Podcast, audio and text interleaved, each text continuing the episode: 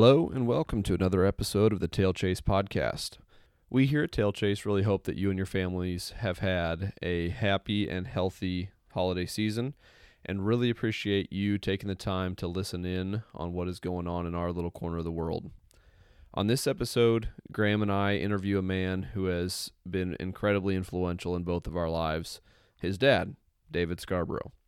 Now, for those of you who don't know, David is the guy who helped me get my start in falconry. Falconry has been an incredibly positive force for good in my life. And so to say I have a level of reverence for the man who helped my fourteen-year-old self get started in the wonderful world of falconry would be an understatement.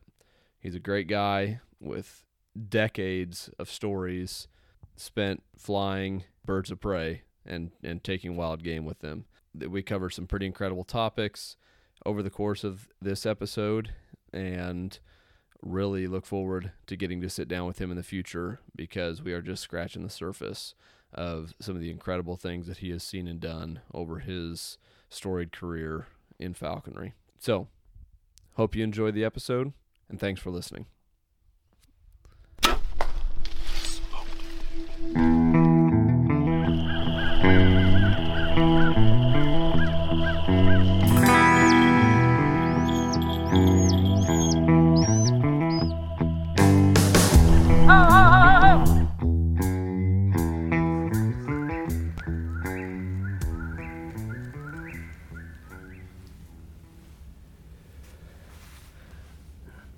Tail Chase. I'm Nick.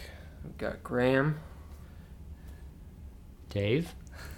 The man, the myth, the legend. Doctor Strangekite. Yeah. Oh my. Where did that name come from? Strangekite? Yeah. It's an allusion to Doctor Strangelove. Okay, what's the that? Movie. Okay. It's, it's a movie with Peter Sellers from the sixties where he plays, uh, plays three roles. And one of them is Doctor Strangelove. Is that, is he the advisor to the, no, he's the, like the mad scientist. He plays the president. Dude. He plays the British ambassador. Mandrake. The, oh, he's a, yeah. he's a, like a, uh, officer. Mm-hmm. And he play president, plays Mandrake, and he plays Doctor Strangelove, who's a German nut. Yeah. Nazi. But he's like a scientist, and he's yeah. like uh, end of the world, yes. doomsday yeah. guy. Does he have a doomsday device in it? No, Is but the Russians have a thing called the doomsday machine, and yeah. and something gets screwed up, and they accidentally launch, and, and so there's no it, way to and stop there's no it. way to stop it because it's automatic, and yeah. they're on the phone talking to each other. Sorry, you know, we just sent enough uh, nuclear warheads to turn you into a parking lot. Hmm. How did that nickname come to be applied to you? I don't know. Well, you've always Actually, liked Peter Sellers. Oh, I, I mean, I, I grew up I loved, watching those yeah, movies. And I love that Pink movie. Pink Panther and yeah. What's I was talking to someone about the um, what's the one where he's the gardener? Chauncey. Oh, Gardner. Chauncey Gardner, Being There. Yeah. Being There. Yeah. Is that was I talking to you about that? No, that's where he, he keeps saying these. They're not even yes. colloquialisms. Yeah, they're, they're like they're inane comments. Yeah, he's just talking about as long as gardening. The roots are not severed, there will be growth in the spring. And they think he's a genius like, for predicting the stock market. Yeah, and he's really talking about gardening. He's literally talking about gardening. That's funny. Yeah. And does any like? It's almost like Baby's Day Out. It just like keeps getting more and more outrageous. Oh, like doesn't oh, he become yeah. the president or something? Well, he becomes an advisor to the president. Oh, okay. And everybody's convinced that he's like a savant or something. Yeah. He's really, and every once in a while he says something where everybody that's watching the movies thinks they should get it now that he's not all there. Yeah. And instead they just think he's clairvoyant or something. You know? Yeah. So. I anyway. remember that one. Um. Okay. And. So we get the illusion.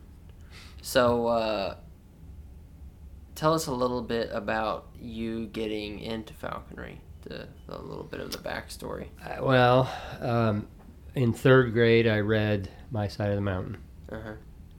And thought it was, I mean, I was like hooked on the idea, but I didn't realize it was really being done. So did you know of falconry I, at all? It was the first that I ever point? heard of it. Okay. Uh, that I that I remember. Yeah. And it was, you know, if you know the story, um, mm-hmm. it and I thought it was really cool, but I didn't think that it was something that you could do. You know, I thought you had to run away and live in the Catskills in order to be able to do something like that. So, and then I met uh, a friend of mine uh, in seventh grade, and he was. He actually had a permit, no bird, but he had a permit when all you needed was five bucks, and you could buy a permit in Missouri. This is Mark Mark Barbaris. Mm-hmm, Barbaris. Mm-hmm. Yeah. So, and he said, "Oh no, you can do it," and I was like, "I'm in," you know. So. So, you would have been thirteen, fourteen, um, or thirteen, well, probably seventh grade. You know, this was seventh grade when I met him. Yeah. But it wasn't until ninth grade that okay. he ran across some kid out in Leslie, Missouri, that had uh, five red tails and a horned owl and a giant rabbit hutch.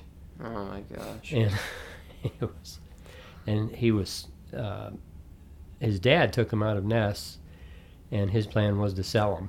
Uh, like his pets? Yeah. Just yeah, it just you know, and uh, Mark bought his for twenty-five and uh, told me about it, and I contacted the kid, and his dad was mad because he sold it for only twenty-five, so he said mine was going to be forty, which is exactly how much money I had to my name. It was forty bucks. So I got a my sister's boyfriend to drive me out there and put this hawk in a box and take it home. And it was a passage red tail? No, it was an iris. Or, well, I mean, yeah. yeah. Immature plumage. Yeah, it was October, so it okay. had been in this cage for, chicken wire cage for, my goodness. You know. What had they been feeding it, months. do you know? Um, and it I probably th- hadn't killed anything. I think he was feeding, oh, I'm sure not. Yeah. Uh, they were feeding them, uh, I think, chicken necks. Wow. And one of them escaped out of this thing and flew oh, up geez. in a tree in the yard, and his dad thought it would be better to wing it and be able to sell a crippled one than let it, let you it know. get away. He didn't have anything to lose, so he tried to wing it and he killed it, which was, you know.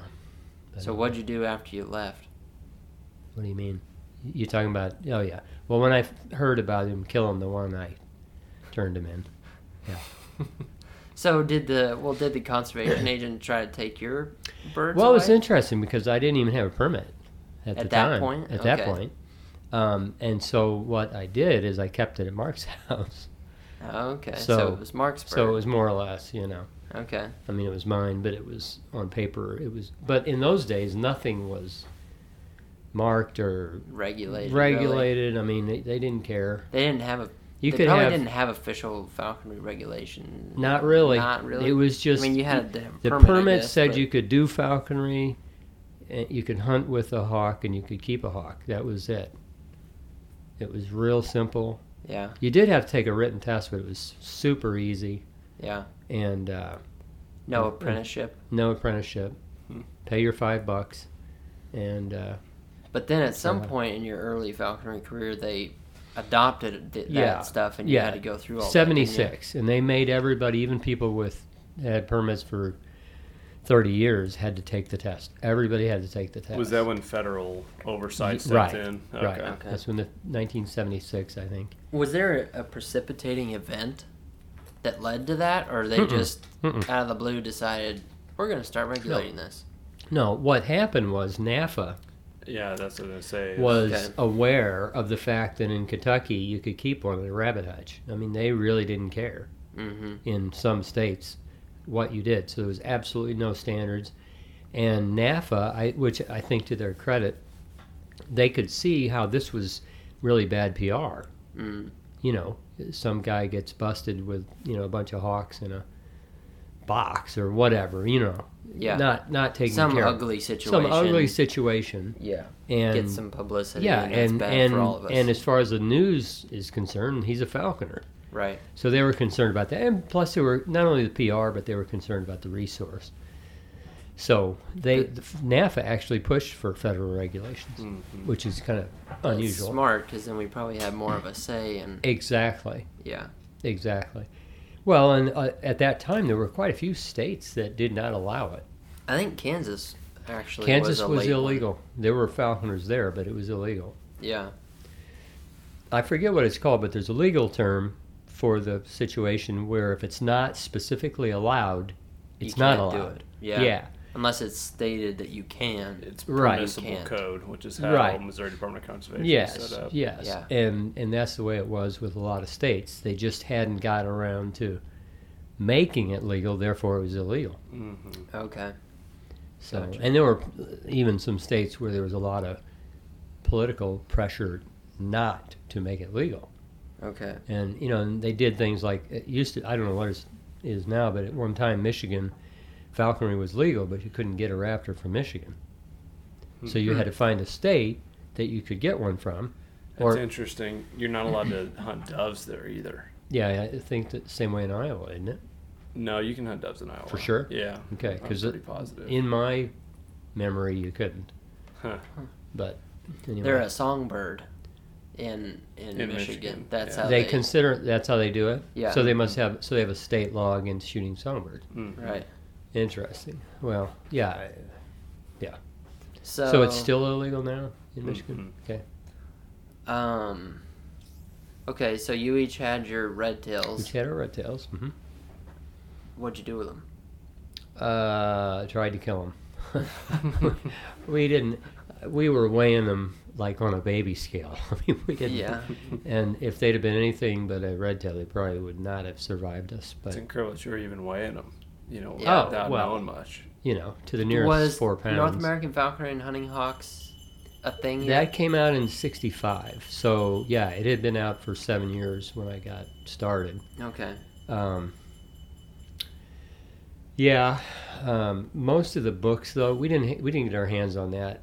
For years, we mm. we used uh, British books, uh, yeah. Falconry for You, The Art and Practice of Hawking. Yeah.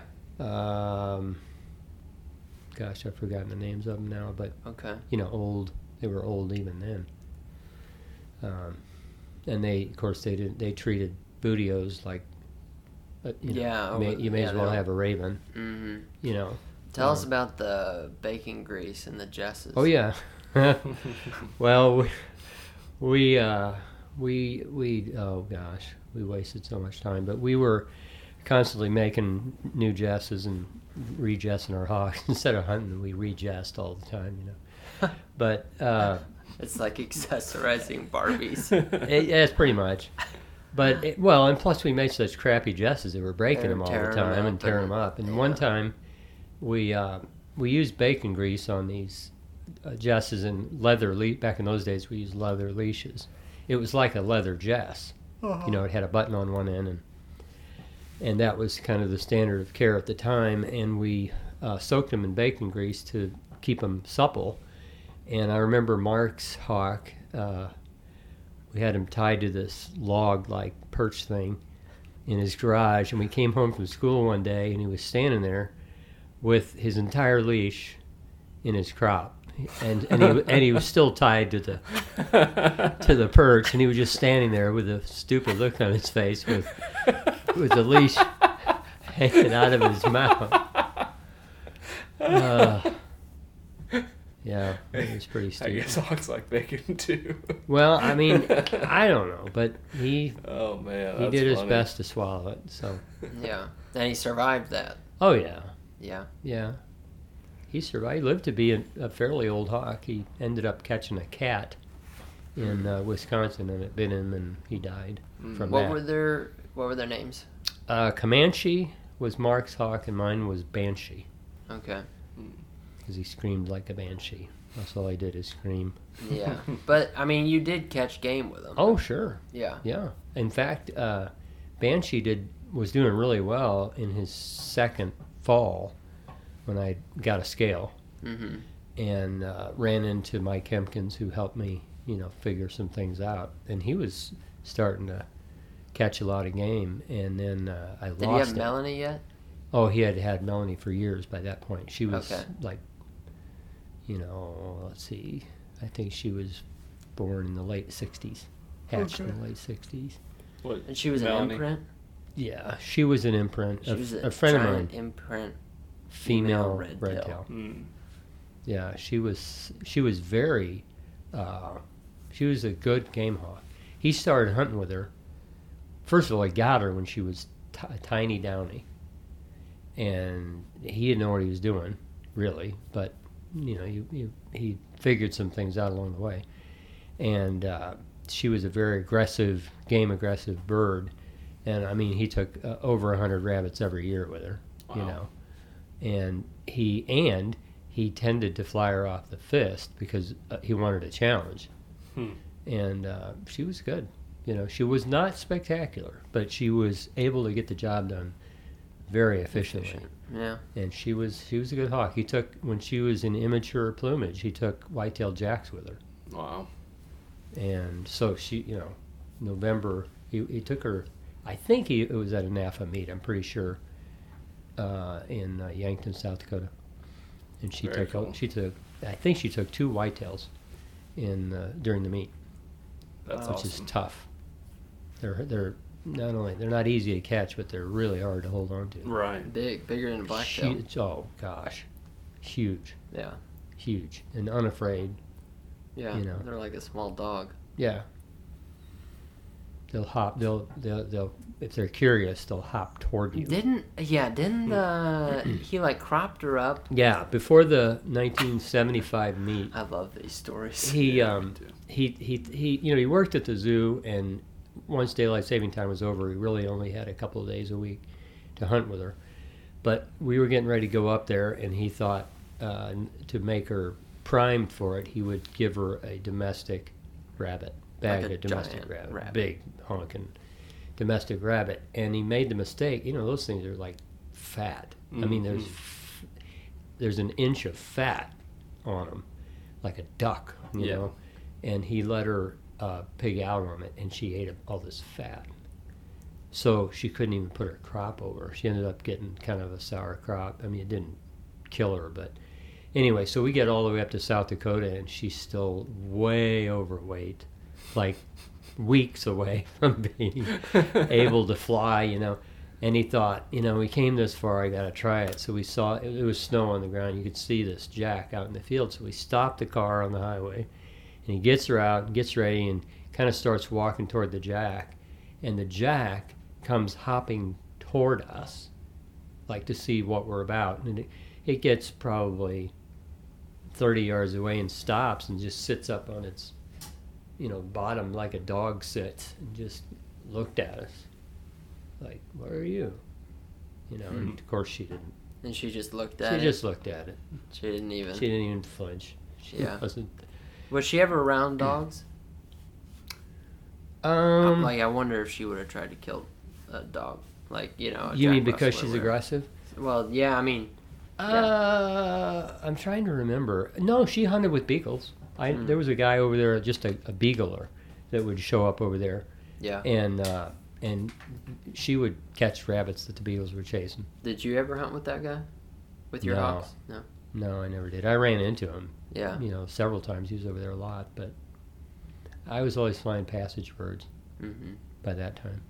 So then you got a little experience under your belt. Um. Tell us about the best red tail you ever had. Yeah. Uh, seventy-six. I trapped him September twenty-sixth, which is pretty early. Mm-hmm. Um, trapped him with a B C with a rat in it. And uh, he had the best attitude I've ever seen in a red tail. He um, was a little bit harder to hood than the average. But I and I'm not sure he could actually have been a very small Western female, uh, but I always thought he was a male, especially at that time. What was his name? S O B. What Why? Was his name? Because he footed me really bad when I was trying to jess him. Oh. And that's what I said. So, so that was his name. Yeah, but he, he uh, Sob. Or, like, I, I called him Sob. Yeah, wasn't he like when it like between the bed and the yeah? Water? He what he did is I had him uh, on, in a sock on the bed, mm-hmm. and I was messing with the equipment, you know, like to put it on him, and he flopped off the bed and was flapping his wings between the bed and the wall. Mm. And so I, I didn't want to hurt his feathers, so I just kind of grabbed him like a bunch of laundry to mm-hmm. throw him back up on the bed, and he got me. Yeah. Pretty good. But, yeah, he was... Um, he, the first time out, I, if I remember right, the first time out, he hit a rabbit but didn't hold it or something. Mm-hmm. And then I think the second time out, he caught a rabbit off the fist. And the rest of the time I had him, he was never skunked. He caught a rabbit, at least one, every time I hunted with him. Okay. After that. And his best day was eleven. Mm-hmm. And uh, by the time the NAFA meet, which happened to be in Saint Louis that year, by the time the meet started, he had caught one hundred rabbits. And so you caught him September twenty-sixth. September twenty-sixth. N- NAFA meet, what, middle of November? Yes. He caught eighty-nine wow. rabbits in November. And I, and because of the meet, you know, I knew the meet was going to be a series of days, like I think it was three or four days of hunting. Mm-hmm. And so I thought the best way to do it would be to hunt like that, hunt three or four days and then intentionally take a day off. Then three or four days and then intentionally take a day off. This was when it was competitive. This right? was so yeah, the NAFA meet was competitive. The... I wanted to win the thing. Yeah. And and people were telling me Hemkins didn't think a passage bird could do it. He didn't. He thought you needed an I S female. Okay. And he had never seen a, a good passage bird, yeah, apparently. I mean, that's better. I mean, those numbers are like yeah. pretty much unmatched. Yeah. And I, I never hunted with him in the morning. In other words, I, it was always one o'clock in the afternoon or later. Wow. And it was uh, it was the most fun um, with a redtail by far that I've ever had. How many did you catch with him total? one hundred seventy-five rabbits in fifty-three days of hunting. Yeah. So what what do you think? I mean, obviously the rabbit situation at that time was phenomenal. We had it was, but a, mm-hmm. it, it's a more than that. Oh, for what sure. What made him so for sure. spectacular? Oh, the the bird, the passage male, the same size bird I flew the year before, handled tried to handle the same way. As soon as he caught one rabbit, he would stop. He would you could fly him, but he wouldn't try.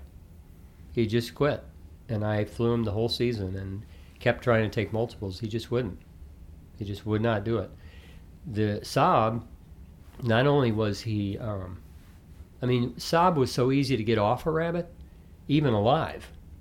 You know, a lot of hawks, well, it's still alive, you, you, you know, they don't want to let go at all. Mm-hmm. And I, if you weren't careful, if you if he saw the food in your fist and you were standing up, he'd leave the rabbit to come to your fist. The rabbit would, could run away, you know. Um, he he was very easy to remove, you know, to take from a kill. But he also had, um, uh, you know, I mentioned his attitude. I've never seen a redtail that was more, he was a fanatic about altitude, you know, in mm-hmm. a tree or on a pole or whatever. If he, you know, a lot of times they'll miss a rabbit near the base of a power pole that has two or three levels of arms on it. Right. Well, most redtails will get, you know, If if they're close to the pole, they're just going to fly up to the lowest and then look down for the reflush or whatever. Right. That was not how he did it. If he if if it was too steep to climb to the very top, he'd land on the one of the lower ones and then he'd ladder, you know, ladder his way mm-hmm. up to the very he and, and wouldn't stop till he was at the top. So tell me a little bit about his hunting style. Was he like, if you flushed it, he was going for it instantly, or was he a little bit selective on his shots? No, he was, he was, now he was smart. I mean, you could see that. Mm-hmm. I mean, he'd do things like, um, you, he would anticipate. If it's running through heavy cover and there's, and it's headed, headed toward opening, an opening, he might pitch up a little bit. Mm-hmm. I saw him do that many times. And he also, I mean, every redtail in Saint Louis will wait on. I mean, the way it was in Saint Louis.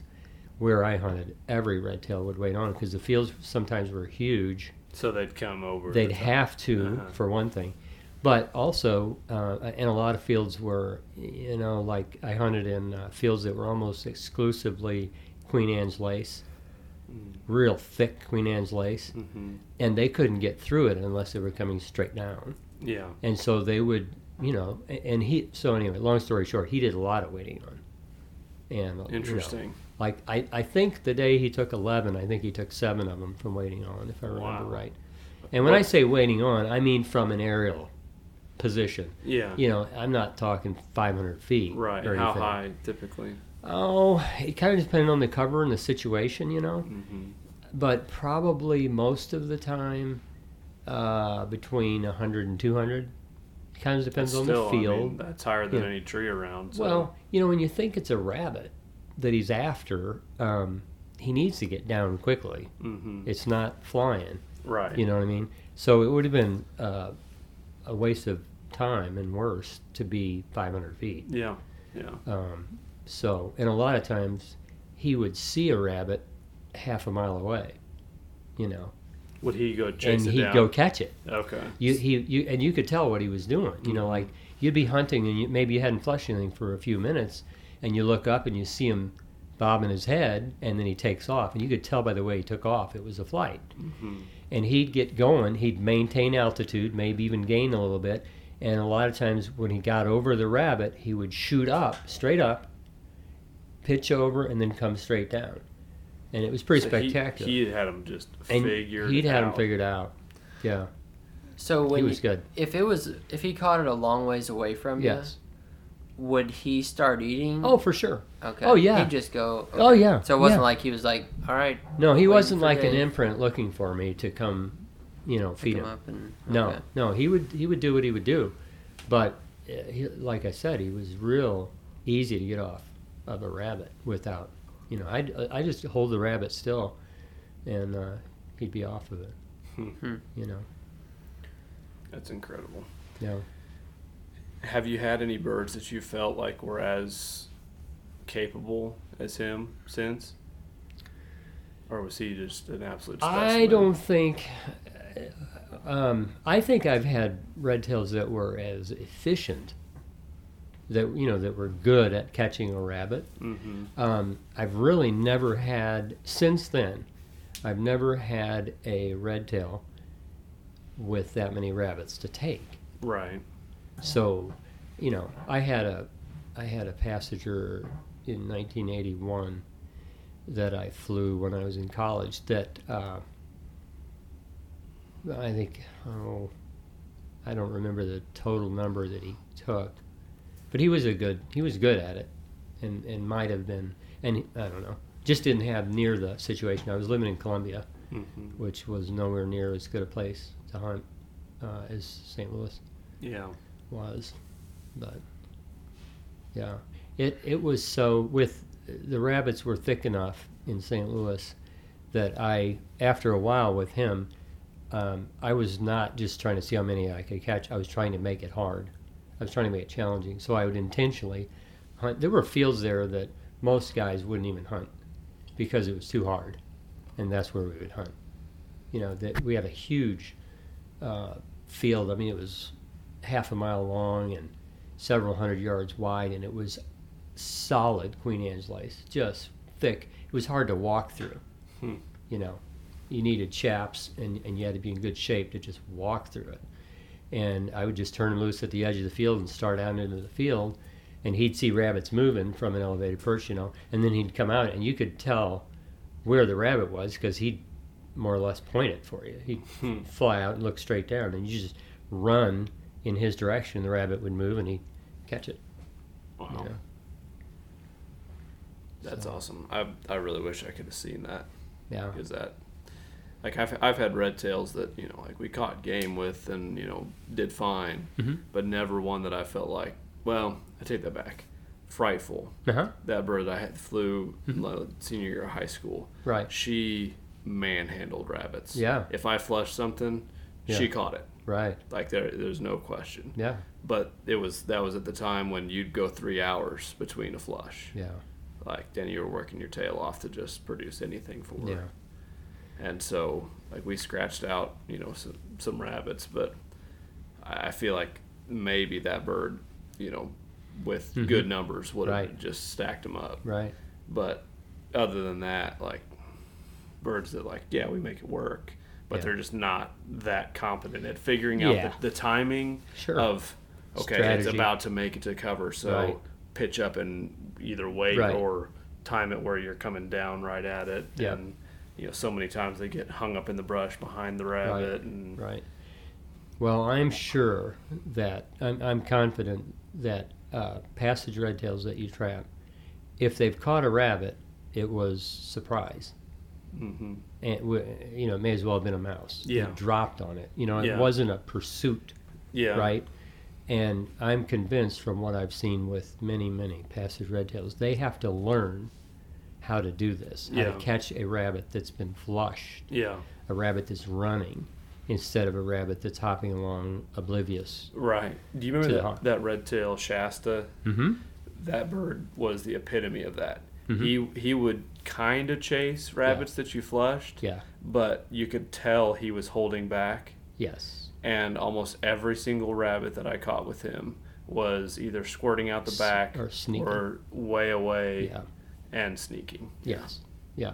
And that's just, he'd catch yeah. them, yeah. but those are the ones that he caught. Yeah. If you flushed something and it was running hard. Right. I, I, I remember perfectly. It was up on uh, the property north of my parents there mm-hmm. that tends to have a lot of rabbits. Mm-hmm. Flushed one way out in the open by right. this pond. Mm-hmm. And he was right behind it, pumping mm-hmm. like four feet behind it, and never gained ground yeah. on it for a hundred yards. Yep. And it put into this tiny little patch of cover, mm-hmm. and he pulled up in the tree yes. above it. Yes. And I'm talking like now it's a hundred yards from anything thick. Right. I walked up and flushed it, and it ran out through an open cattle pasture for two hundred yards. And he didn't, and he didn't even, he didn't even yeah. go after it. He just yeah. sat there and watched it. Yeah. I don't know. Well, and there, and I think some birds too, just its personality or whatever, it's the way they're geared. Yeah. And I've had some redtails, even some good size redtails that didn't wouldn't hunt, and I don't know if they weren't willing to hunt with me, but mm-hmm. flushed rabbit after rabbit, and they didn't do anything. Yeah. At all, you know. And then there's birds like Saab that, it was game on, you know, every time. And the other thing about him that was kind of different. Uh, he's again immature uh, plumage. He would uh, drive wild redtails away. Hmm. We'd be out hawking, minding you know our own business, whatever, and I'd look up and he's taking off, and I knew by the way he flew what he was doing. And you just follow the line of flight, and there's a redtail over there, quarter mile away in a tree. Yeah, and he would fly right at him. He never made a sound. He didn't scream at him. But he would fly right at him almost like he was going to catch him, hmm. you know, and knock him out of the tree. And it didn't matter if it was a haggard or what. Yeah. He would just drive him away. No, he'd turn around and come and back. And he'd come right back and go back to hunt. Hmm. And I and I always felt like he was thinking of me as a territory. Interesting. You know, like, this is my place to hunt. And he did, I thought that that was kind of unusual. I never saw that in any other bird. I've seen females, I S females, that were aggressive. I I had I had a passage female that I flew that I lost. Mm-hmm. Um, that was hyper aggressive. I, yeah. I lost her the first hunt out. Yeah. And she knocked two different redtails out of a tree and a horned owl out of the tree, all within an hour. Yikes. Of me chasing her around. Right. And it was just like just the, the weirdest thing. Man. Um, and the asp, that redtail I flew, she was like social with other birds. Mm-hmm. She wouldn't go knock them out of a tree, but if mm-hmm. one came and mm-hmm. landed close to where we were hunting, she'd go sit next to it. Go check them out. Mm-hmm. And then she even adults. Would she yeah. do that to adults? Yeah. yeah. Yeah. Interesting. Did she ever peep at them or? Chirp? Not that I heard. Oh, okay. But yeah, she'd go sit by them and then kind of sit there for a minute, and either they'd leave or she'd come back over and keep Interesting. Hunting. Hmm. Uh, Um, so we never really talked about the kiting and how that kind of tied into the Doctor Strange kite. Oh yeah. So, you know, you flew redtails initially, and then yes. how, how did you kind of get started into flying falcons? Falcons. Well, you know, I was always interested in doing that eventually, mm-hmm. and I'd flown some exhibitors, um, a couple of Harrises, and um, uh, let's see, the Peregrine Fund had a. a uh, female uh, prairie anatom that was an imprint, but had not been hand raised. Mm. She was, but she lived in the lab, basically, so she was totally socialized. Um, Did they fear with like the glove thing? They may have. I, I'm not sure about that. Probably did when she was little. Okay. But th- my point is that they didn't handle her. Yeah. She was just there with people around, and um, the they needed a home for her, and the guy that worked there knew Art and asked Art if he knew somebody, and Art, you know, put him in touch with me. So they shipped her to me, and that was the first, really. Was this Ida? Yeah. Actually, I I had uh, trapped a prairie uh, the year before that, a passage prairie that was an experience. I mean, I'd never been around one and thought I'd trapped an alligator or something, you know. Yeah. But uh, it was a good experience, and it, it made it kind of piqued my curiosity even more. Mm-hmm. So then the the uh, paragraph. So prairie. Was she uh, hard pinned when she got to you? Yeah, almost. If I remember right, she was almost hard pinned, like not quite. fifty days or something. Right, real close. Um, okay. And I. Uh, tame hacked her. Okay. For, this is when you lived out in the country. Right. And that was a was good Sarah experience. Was Sarah born yet?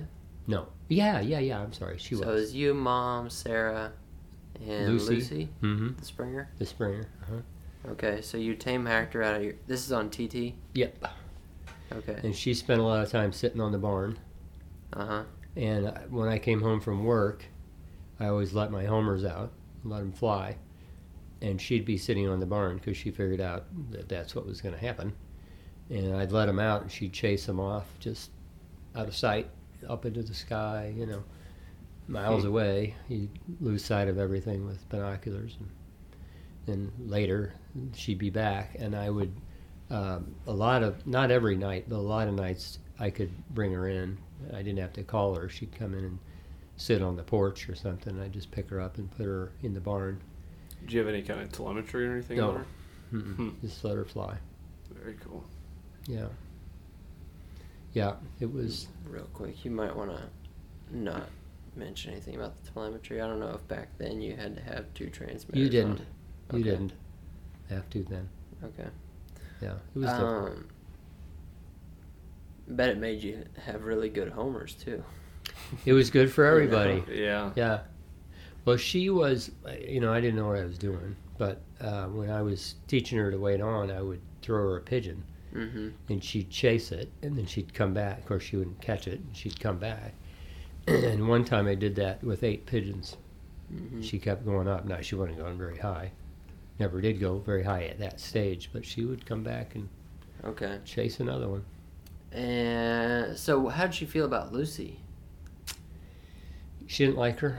She yeah. had a problem with coyotes even. She would drive coyotes off. You know, you'd put her mm-hmm. up over a pond and start walking toward the pond, and all of a sudden she'd start stooping at something, and you'd see this coyote run over the hill with her stooping at it. Did she kill any ducks? Um, I don't believe she did. Okay. So you were hawking pheasants? Pheasants. Mostly? Okay. Only, the only thing she ever killed was pheasants. Okay. I didn't have a dog that I could hunt with. Was know. she the one that knocked the one into the roof of the barn?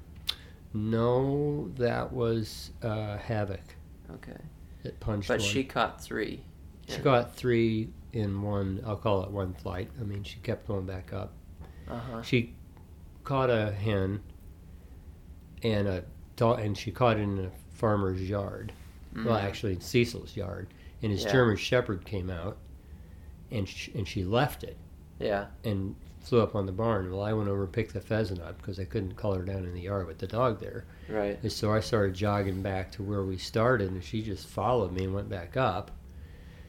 And I flushed a hen, mm-hmm. and she knocked it down, and it went into this roll of wire fence, and, you know, she couldn't get it. Mm-hmm. And, you know... She wasn't going to leave it, so I reached in and grabbed it and stuck it in my coat. And she went back up, and I flushed a rooster, which she knocked down and killed. So, yeah. Wow. And this is, this is, so you couldn't run a dog? Uh-uh.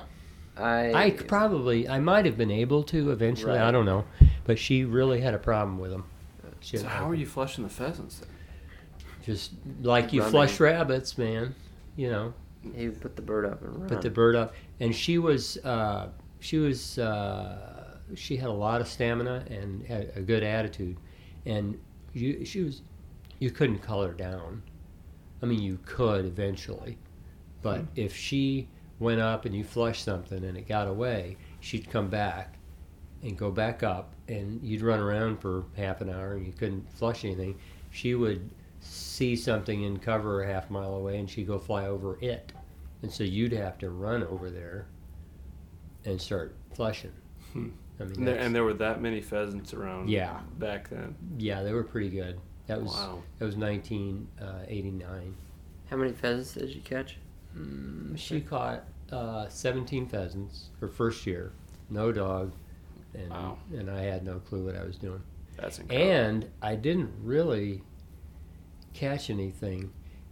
Uh, early in her, early in the fall, I think in October, she I lost her with the hood on. Oh. She, I wasn't holding on tight to her jesses, and the dog came running around the corner in the leaves, you know, mm-hmm. and it spooked her, and she took off, and, and I just wasn't alert enough, and she just got off the fist and started hovering away, and she ended up, I, you know, I didn't know. Long story short, I, you know, it, it was close to dark, and I, you know, I, last time I saw her, she was about a half a mile away to the north. And it looked like she was coming down in standing soybeans. So I spent like a week looking for her in the soybeans, just walking, you know, because I didn't have telemetry on her mm-hmm. at the time. And and then two weeks later, a farmer called me and said that he found her. And she was in like that a, field? No, she was like a mile south. With the hood still on? With the on. hood still on. And she'd been standing there long enough. There was mutes, a lot of mutes, and he, oh, he just darn near he's he was daydreaming as he was combining these beans in this other bean field, and he said that he saw something and he stopped. And by the time he stopped, he couldn't see her anymore because she was too close to the front of the combine. Oh my gosh! So he backed up and saw her, and went around her and called me. Wow. And, and he said, I, f- I found your hawk. And I said, how do you know it's my hawk? He said, well, he's got one of those little hoods on, or hats on, or whatever, you know. And I and I said, oh, how long has she been dead? He said, oh, no, she's not dead. She's just standing there. I said, what? So I raced out there as fast as I could. And he'd gone on with his combine. I mean, he didn't realize she was at risk standing there, you know. And when I got there, there was a red tail in a tree about one hundred yards away. Oh, my gosh. So two weeks. Two weeks. Yeah. It's incredible. Yeah. Like how and that was her first year are. in juvenile plumage? Juvenile plumage, yeah. And so and, you got her back to health. Yeah, she was like, she weighed like five hundred grams or something oh, ridiculous. Man. I mean, she was really thin. Mm-hmm. And she re- took, I fed her. I fed her for, I think I fed her up for two weeks. Just, you know, fed her well and raised her weight up and, you know, just tried to get her back on an even keel. But I, I it may be coincidence, but she was more serious after that. You know, um, I've read about um, that concept with Uh, imprints, you know, imprints yeah. and chamber birds. Mm-hmm. That it's like a, a rite of passage that passage birds go through of yep. learning what real hunger and yep. starvation is. Mm-hmm. Yep. You know, um, that they early, right, right. That um, captive bred birds don't get to get the luxury of going through. Yep. Well, and plus, when you think about it, passage birds, it's a screening process. Yeah. True. The bird you trap in October is the one that didn't starve in September. Right. Right. And whereas with captive bred birds, they all survive. Yeah. Mm-hmm. They could be, you know, absolutely genetically inferior, but they're, you know, somebody's going to feed them. Yeah. So. So. So when did the kite come into play? Okay, um, let's see. In nineteen ninety-four, um, there were there was people that were using balloons at that time, uh, messing around with helium balloons, uh, especially with jurors, apparently. And uh, uh, I liked the idea, and I tried it, and it was a pain in the butt. It was just such an, you know, one thing after another, and if there was any wind at all, which in Missouri there's always wind, um, it was frustrating because the kite was, or the balloon was fifty feet off the ground and one hundred yards downwind, mm-hmm. you know, because they just wouldn't rise enough.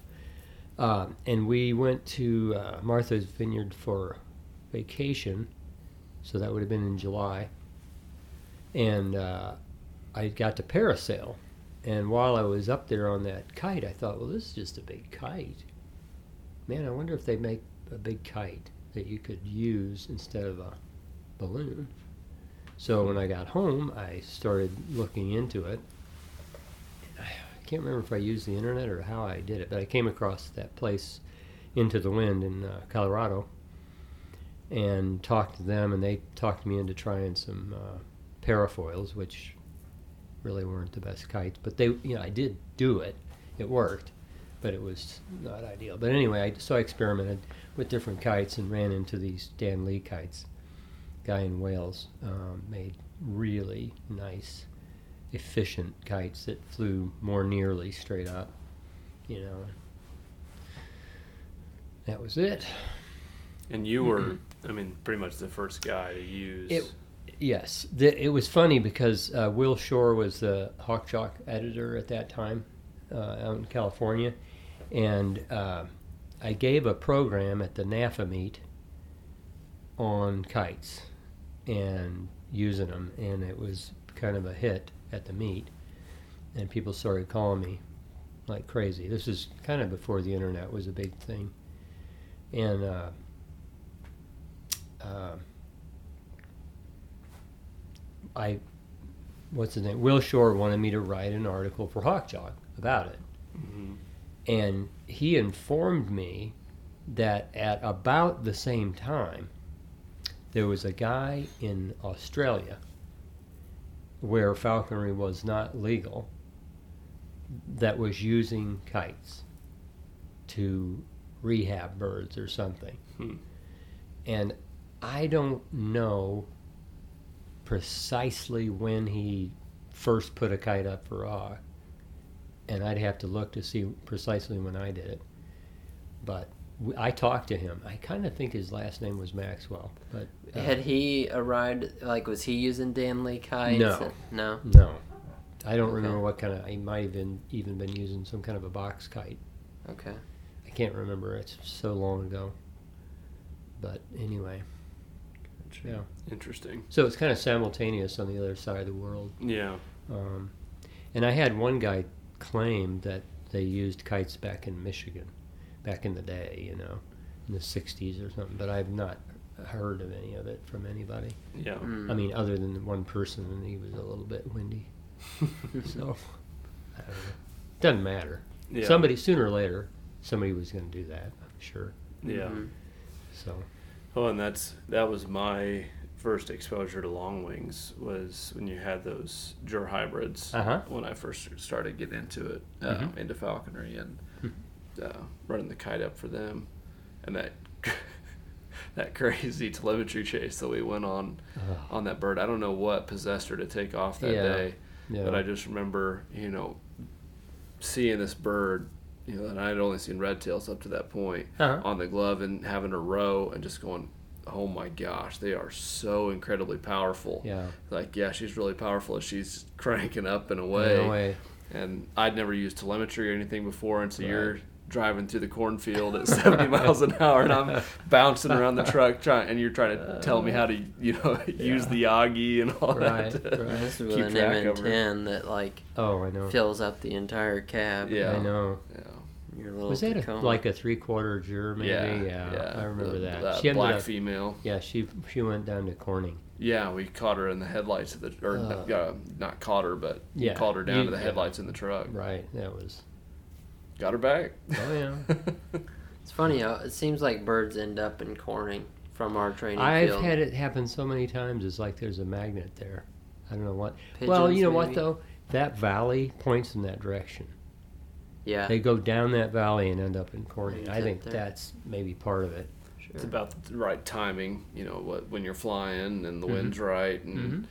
you know, that's about how far they get before they go, eh, yeah, I think I can stop here for the night. For the night, yeah. Yeah. Yeah. How far is it? Uh, it's probably from the field that we she left from. It's probably five miles, I would gotcha. guess. Hard to know. You can't go there in a straight line. Yeah. You mm-hmm. know, but it's it's several miles probably. Yeah. So it's through the blocks. So I imagine that was quite a learning curve.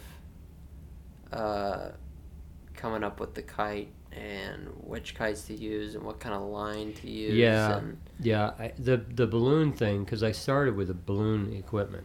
Okay. And it wasn't adequate. Uh-huh. You know, I mean, a balloon, you could use a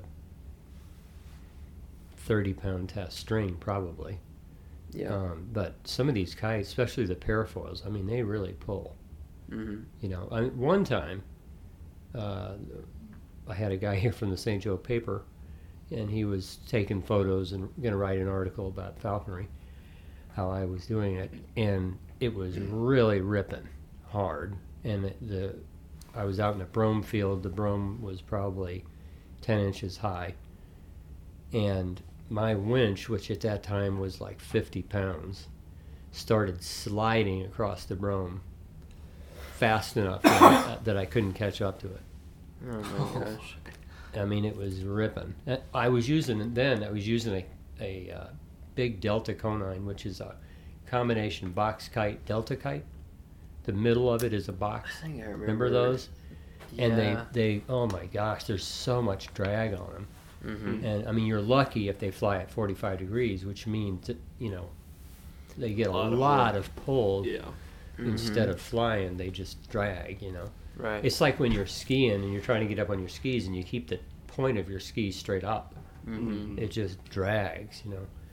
And, uh, yeah, I had the equipment was, that was a learning curve. Yeah. Learning how to. And at that time, there were no parachutes. No, oh gosh, that was the other thing. So, how the, so the, you attach a lure right below the kite somewhere. Right, right. And you had they a clip. They go grab it, and yeah, then what happens? You had a clip that lets go. And you also had a ring that slides on the kite line. So you okay. had what you had to do is take your roller, you turn the bird loose, and run as fast as you can to the winch. Because as soon as they grab the bait, you have to run back downwind. Run the kite line Run down? the kite down as you go with a roller. Is that to get the line vertical so they slide well, down it? Well, that, that too, because if you just stay there, they'll slide up into the kite, which has happened, and it's a problem. Mm, mm-hmm. So, and you can't let that happen. So, um, some people put a stop in the line to prevent the ring from sliding up, but that ain't good either, because then the kite is really getting dragged when it get, when it gets down low, you know. So, yeah, it was you had to you had to be in good shape to do it. It's yeah, a lot mm. of work. The parachute made it way easier. Mm. Yeah. Yeah, I remember the early days of that as well. Oh yeah. When you first were learning, you know, yeah. learning what size parachute and stuff yeah. to use, because I think yeah. was it Delta? Uh huh. I remember you used this multicolored little parachute, and it wasn't very big, and yeah. she just hauled that thing. Oh yeah, I yeah long, I was told. Long ways. Yeah, the article that I read that uh, about the parachute pretty much made it sound like they fall straight down. And, it depends on the individual. Yeah. Well, it's the, you know? that too, and the parachute, and the wind, and mm-hmm. how high, and all kinds of variables. Right. Some birds are smart enough to just turn into the wind and float down, and some birds just go with the wind and fly with the wind. Mm-hmm. And you know, but she, the first time she did it, she ended up five hundred yards downwind, which you know, a lot of people don't have that big of a field to fly right. in. Yeah, and, I, and it you know, luckily. Issues. With that, you know, yeah. technology has advanced to a point where the kite, in some ways, is obsolete. You know, oh, dr- drones yeah. make it way easier. Yeah. And uh, I had the the drone up a good ways, and um, it was cooking, you know, fifteen miles an hour on the ground. Right. And I, I didn't have, well, on one side of the field where I had to turn her loose at, uh, the upwind side was big power lines, and oh, so right. I shied away from sure. those a little bit. Yeah. And she pulled the parachute and then let it go. Yep, so then at, it floats. Yeah. Yep. At, at a height where that was a problem. Oh, and she man. kept coming in on it. She'd grab it for a few seconds and then let it go. And then let it go. Yeah. And when, by the time I got to her, she was probably five hundred plus mm. yards mm. downwind, mm. thirty yards from the base of a tree. Mm-hmm. And when I got there, she wasn't on the parachute. Uh-oh. And then I see a red tail flying off. Uh, and I'm like, what the heck? I pull out my G P S and see she's still flying. Yeah. Like, okay, so she not she didn't kill her. Right. And she's harassing the red tail. Yeah. And makes it leave, and then she comes over. But it's like, good grief. Okay, we mm-hmm. need a bigger field. Yeah. This is not tenable. Yeah. And need to not fly her so fat, or she's Doesn't toying like at the bait on the way down. Mm-hmm. Yeah. So. Why do you think, because at the time, the kite was, you know, revolutionary. Why would you say it was such a big deal? I mean... Well, because there was a problem. Uh-huh. You know, people, for one thing, uh, um, jur hybrids were getting to be very popular mm. for good reason. Mm-hmm. Uh, but the pro- the downside was they were fast enough and smart enough to figure mm-hmm. out that they didn't have to go up, mm-hmm. right? And so they tended not to. And they just, they didn't just naturally go up the way some peregrines do, right? Uh-huh. Um, and I know I'm oversimplifying and everybody right. will disagree with me, but right, right. whatever. Um, but, yeah, you had people flying jurs and jur hybrids uh, and other birds. And, and, heck, some people had trouble with peregrines, prairies, whatever, not going up to the extent that they wanted. Mm-hmm. For sure. Um, and this was a way to kind of make it happen. Gotcha. Force it to happen. Yeah. You know, them going on. Another tool in the toolkit. Yeah. Yeah. It was pretty handy. Plus a conditioning thing. Because yeah. some yeah. birds... It's something you can go do you, oh, yeah. if you can't yeah. go hawking. Can, it's right. Mm-hmm. They, when you can't hawk, you can do that. And, uh, and when it's too windy, that's another thing. A lot of people... that I know, um, don't fly their long wings if it's windy, because mm-hmm. they know they won't go up, and they don't want to do that because they don't want them. And they don't want them to ever know they can have quarry flushed if they're not, you know, high enough. Right. Well, with a kite, you don't have to ground them that day. Maybe you don't hawk, but you can fly them mm-hmm. and give them great exercise. Right. And plus, be sure they're going to go up as high as you want. You know, instead of, you know. Daisy clipping. Yeah. Like some of them do when the wind's blowing. Yeah. So. What, uh, what do you think is your favorite flight that you've ever experienced? Hmm. Or any shining moments, maybe not your well, favorite one, but. I, I can I can think of some fairly spectacular flights. Um, you mean long wing flights or period? Sure, period, whatever. Well, um, probably, I, I remember one time, uh, I remember a uh, flight with the, uh, with Saab, mm-hmm. where he went pretty high, just for whatever reason. The wind was blowing off of this building, this big warehouse that we were hunting near, and he went probably several hundred feet up, which was pretty cool.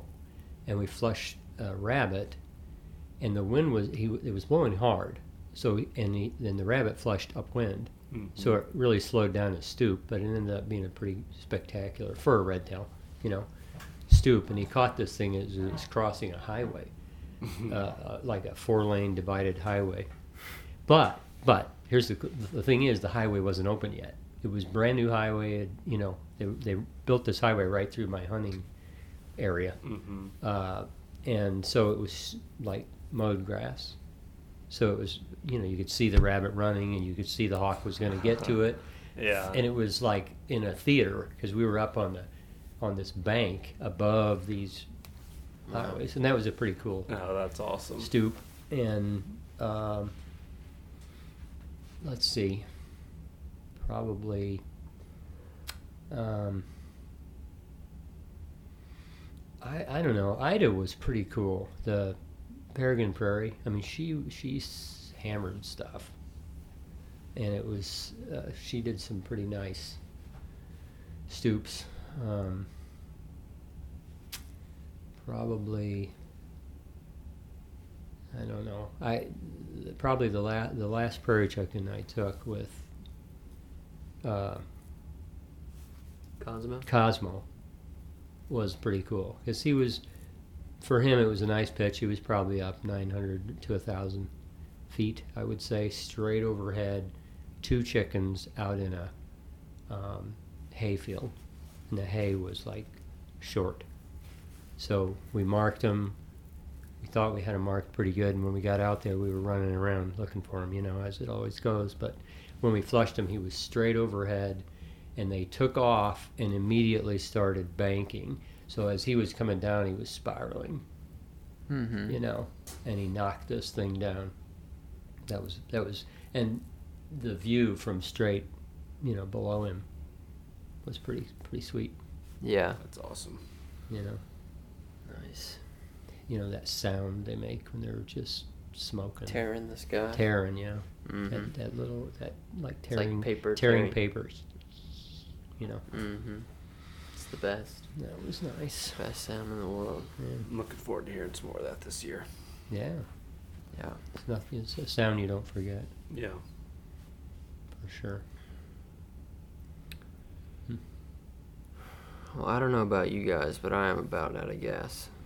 Okay. Okay. I got one more question. We can Uh-oh. end on this if you want. Okay. So, falconry can be a pretty cruel mistress. Mm-hmm. No shortage of challenges and heartbreak. Mm-hmm. What is it about the sport that keeps you coming back? Insanity. I don't know. It, um... I, you know, for a while I actually gave it up. Yeah. Yeah. When? When I was really hard into bow hunting. Yeah. I, I sold my books, you know. Yeah, I, this my was birthright. After, I remember yeah. that. Huh? I yeah. remember when you sold my you, birthright yeah, right, for a bowl right. of soup. I, I think if you're ever really a falconer, you, you don't have to keep doing it to always be a falconer. Yeah. That's that's my philosophy, and I think I'll always be a falconer, even yeah. if I can't physically do it. You know, it's funny. I I took a couple of years off when mm-hmm. my wife was uh, going through P T school, and mm-hmm. yeah, it's like at times it's like this is kind of nice not having to deal with everything that goes along with it. Sure, but it's in my blood. Yeah, and I don't think they'll well. I hope that there's never a period in my life where I'm not at least somewhat involved in it. Yeah. Because those the predator-prey interactions that we get to see on a daily basis mm-hmm. are the things that people spend lifetimes and millions of dollars to get to witness, you know, mm-hmm. very infrequently. I mean, like you look at like Planet Earth shows. Yeah. It's, you know, they've got tens of thousands of dollars worth of camera equipment and all mm-hmm. these people that are dedicated to capturing it and trying to show it mm-hmm. and they don't ever get to show it as well as we get to see it. And it doesn't um, no matter how, and I've seen some amazing photography, but no matter what you do with a camera, it's not the same as seeing no. it it just isn't. It's like a hockey game. It no. isn't the same in person right. as it is on film. Yeah. And sometimes it's you can see more on film. Mm-hmm. Obviously, mm-hmm. just the like experience isn't the same. It isn't the same, and no. the, and like the sound even, mm-hmm. the sound is different. It's different for a hockey game. Mm-hmm. It's different for falconry too. And it's so much more potent when it is coming to fruition because of your efforts. Yeah, oh, and yeah. that you are a participant in it oh, yeah. rather than a spectator. Yeah. Yeah, I think you know when I. I kind of, when I went off on my bow hunting tangent, which, I mean, I still bow hunt, but there was a period where I just thought, I, I'm just going to bow hunt. I'm not going to do any falconry anymore. But uh, I think part of the thing that I was going through is I, I was kind of conscious of the fact that a falconer isn't a hunter. He's he isn't the hunter. He he does all kinds of things strategically like a hunter does, mm-hmm. but he's watching and facilitating the hunter. Mm-hmm. He's not the hunter. And I, I kind of wanted to do that. Yeah. I, I kind of, because when I was a kid, when I first got into hawks, I hunted rabbits with a frog gig. I mean, me and my friends, we any way we could kill them. If we yeah. could kill them with a broom, we did it. You know what I mean? Yeah. We were, we were hunters. We were the we were idiots, but we were hunters. You know, we used ferrets. We caught rabbits in drain pipes with mm. ferrets. You know, we any way to do it. Yeah, we were excited about any way to catch and get any kind of little quarry. Yeah, you know, um, and. Uh, the bow hunting was me the hunter, sure, me doing the killing, me doing the, you know, being the actual hunter. Yeah, right? It's funny, that, that's one of the first things he ever said to me. What's that? Was, yeah, falconry's cool, but have you ever tried bow hunting? It was the first time I ever came to your house and that shit. Yeah, because uh, those of you who don't know, David was my sponsor, you know, Uh, the guy that helped me get started in the sport, and Graham wasn't flying at the time, and um, yeah, came over to the house and met you, and that was one of the first things that you said. Oh, wow. Which, you know, talk about taking the wind out of a kid's sail. But I mean, it was like I, w- I had started bow hunting at that time myself, and so I was like, yeah, like I get it, and especially once I really got more serious into it, like yeah, there's like falconry is very different, um, but and. impactful in different ways, but there's something about sending an arrow through a deer, yeah, uh, that just speaks to you, sure. Too. And it, you know, it's a different bone, but yeah. it's it's still powerful. Oh, yeah. Well, when you're sitting in that tree and watching the wildlife, especially a big animal like that, and it doesn't know you're there, mm-hmm. you are you are probably sensing a primal feeling that a lion or a tiger or a hawk, you know, any predator feels when his prey is right there. Mm-hmm. You can almost touch it, and it does still doesn't know you're there. Yeah. You're, you know, you're you're conscious of your uh, that you haven't been seen yet. Yeah. You know, and even if you're not going to shoot it, when a deer comes in and does acts naturally right under your tree, you know, you're you're witnessing stuff that predators get to see, right, from a perspective that predators get to see it, right, and you are the predator, mm-hmm. yourself.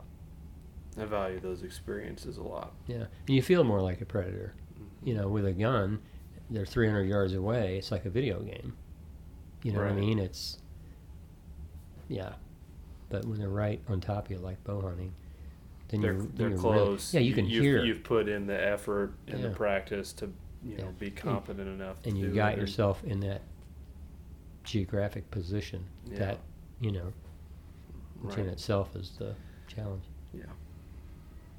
Love it. Yeah. Love it. Love it. But all right, I think we'll end on that note. It's been fun. Yeah. Thank you for listening, and happy hawking.